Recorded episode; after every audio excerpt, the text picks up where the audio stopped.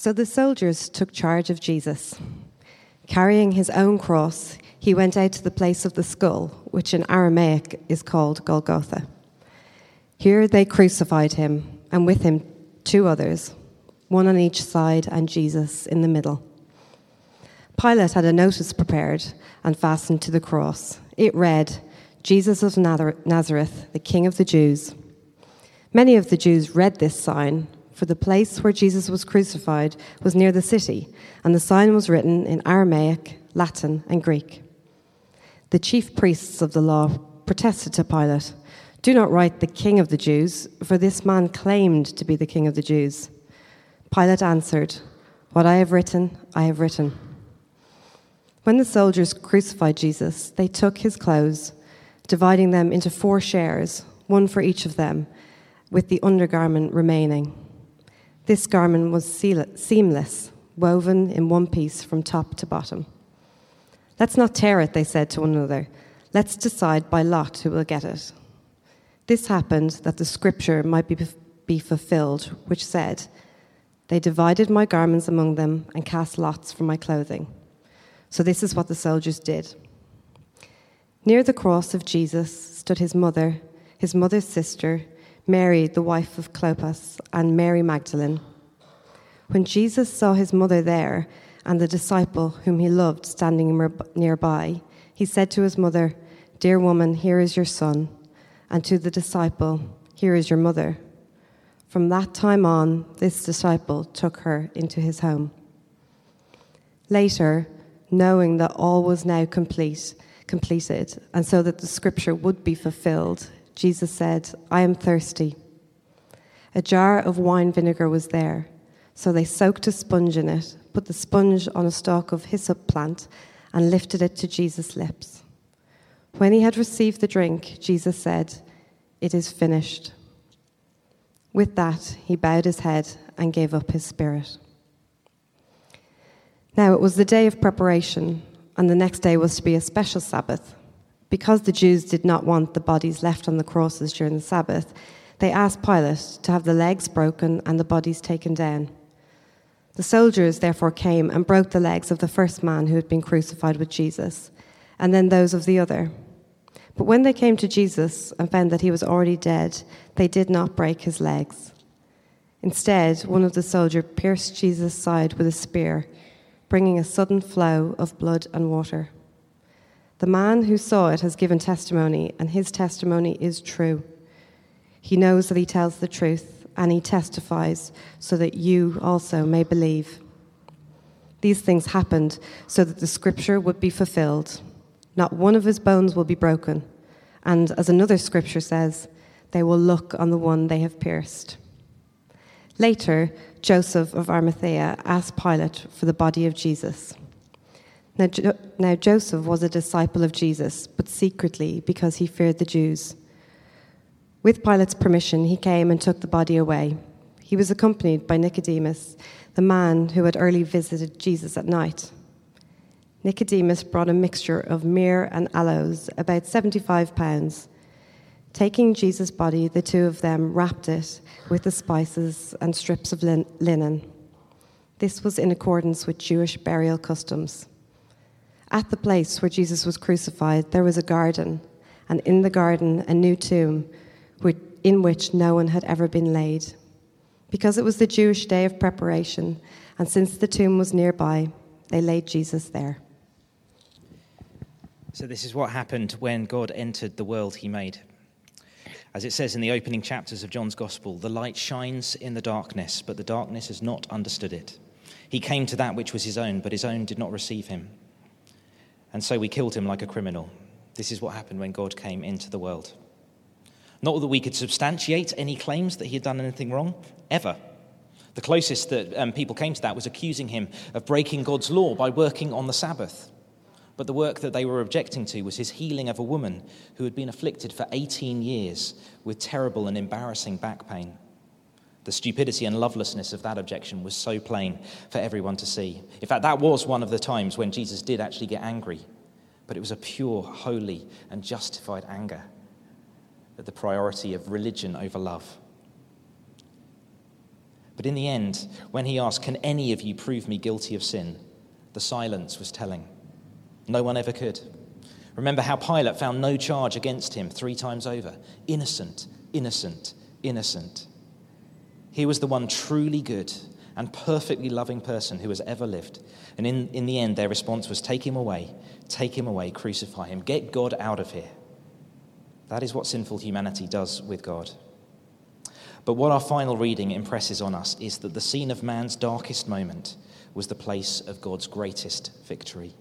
Through this sham of a trial, with its total miscarriage of justice, and through the brutal, shameful, tortuous death of the innocent Son of God, the great plan of God was accomplished. That's why in verse 30, Jesus says with his final breath the amazing words It is finished. It is finished. It's finished. The plan that God, Father, Son, and Holy Spirit had conceived before the beginning of time to save sinners, it was finished. On that great and terrible day, the just sentence for the sins of the world fell upon a willing Saviour. With that great tidal wave of judgment coming on its way, Jesus stepped in and took the full force of it himself. The Son of God drank to the dregs the cup of God's wrath so that we could be forgiven and reconciled to God. After the way he was treated, Jesus could easily have said, I'm not doing this. Get them out of here, not me. But instead, he said, No, I'm going through with it. I'm going to bring them back. Whatever the cost, I'm bringing sinners home. So, there as Jesus died, willingly, it was mission accomplished. And the reading we've just heard impresses on us again and again that this was God's plan. That's why it repeats over and over again, so that the scripture would be fulfilled, so that the scripture would be fulfilled. God had planned this down to the very details, even to the minutiae of how Jesus' clothing would be handled by those who crucified him. Because God, in his genius, had revealed all this beforehand in cryptic ways through the prophetic experiences and visions of prophets over the course of thousands of years. Not that any of those who fulfilled these prophecies were at all conscious of what they were doing, but guiding and steering the, even the evil schemes of sinners and even Satan to his own ends, God brought his great plan of salvation to completion. It is finished. God's great plan to bring sinners home is finished, and this is how he did it. With the innocent Son of God willingly going to your cross and my cross. And along the way, he revealed that he is a, lo- a God of love beyond all imagining. This is our God. But there's one other thing that our last reading impresses on us, and that's the different responses to Jesus. And three of them stand out to me. The first is to reject him like the Jewish leaders. Um, so in verse 21, they say, He is not the king of the Jews. He's not the king. He simply claimed to be. That's all Jesus was to them a man who made false claims on us a wannabe king, but he's certainly not going to be my king. How stubborn was their proud religious spirit? How fragile were their egos that they became blinded to who Jesus really was, unable to see the most extravagant display of love since the beginning of the world that was right there before their eyes? What a tragedy that they so hardened their hearts. The second response is to ignore him, like the Roman soldiers. Um, this one is, in a sense, more tragic. Again, the Saviour of the world was right there, just a few metres from them, within arm's reach. But all they could think of was how big their share of his clothing was going to be. Just like people who think that what, what Christmas is all about is the Boxing Day sales, the bargains. Their minds were so caught up with trivialities, with the here and now, that they failed to see that God Himself was in their midst, dying to save them. And of course, both of these responses, so different in many ways, are actually two ways of making the same ultimate decision. They're two ways of saying, I don't need a Saviour, not interested. But according to Jesus, that is a dire decision to make because it means God's wrath remains. The consequences of your sin will remain yours to bear for anyone who says, I don't need a Saviour.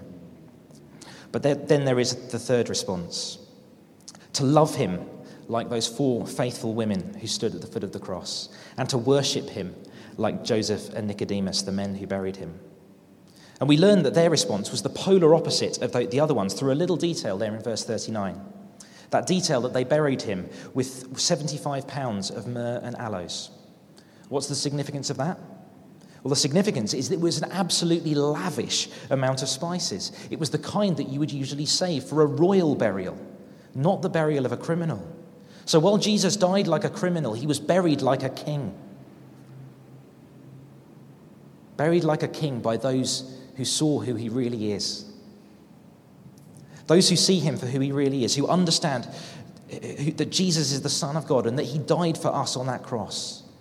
Those of us who get that worship him and love him.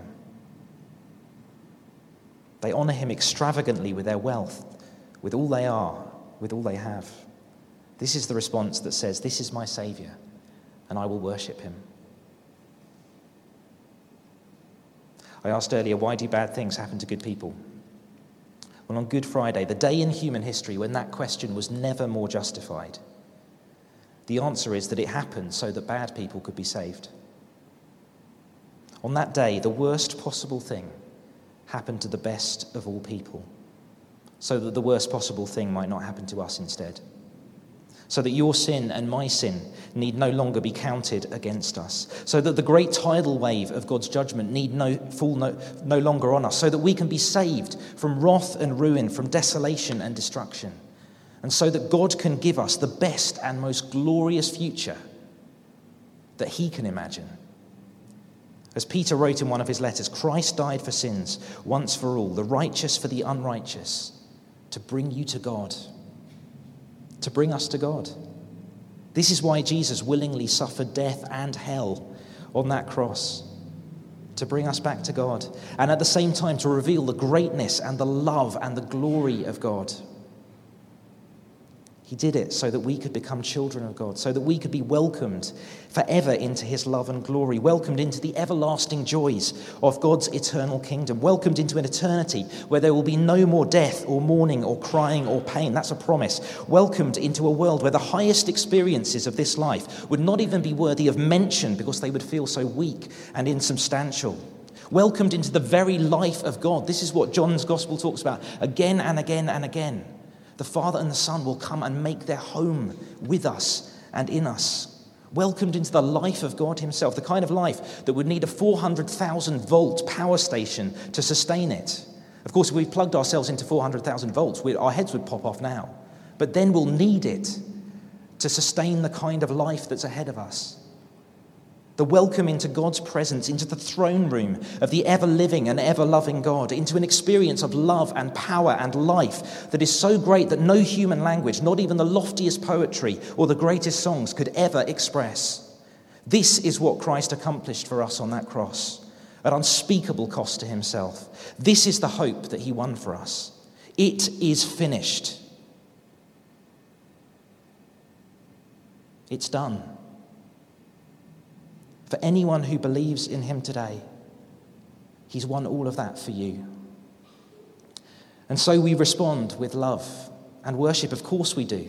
As the great hymn puts it, love so amazing, so divine, demands my soul, my life, my all. It's here at the cross where our love begins, where love for God is born and gets fanned into flame again and again and again. It's here where only hearts of stone refuse to be awakened. Who can be unmoved by what Christ did for us on that cross? Who can look upon the Savior who loved us to the point of death and hell and not have their heart melt within them? If this love doesn't break your heart, nothing will. For as Jesus himself said, greater love has no man than this, that he lay down his life for his friends. And that's exactly what he did. Friends who began as his enemies. And what about a church that is wanting very intentionally to grow in love for God this year, to learn what it means to love Him with all of our heart and mind and soul and strength. Well, keeping the cross before us is going to be crucial. Keeping near the cross, never letting the cross be removed from our sight. As John Stott once put it, the cross is the blazing fire at which the flame of our love is kindled, but we have to get near enough to it for its sparks to fall on us. And part of that means asking God regularly to show us the depths of our sin, So we become more and more aware of how much we need the cross, how much we need our Saviour. But it's all in the service of love the love who laid down his life for us, the love that says, It is finished, your hope is secure. Do you see that man dying on the cross for your sins? Do you see the King of love? This is your God.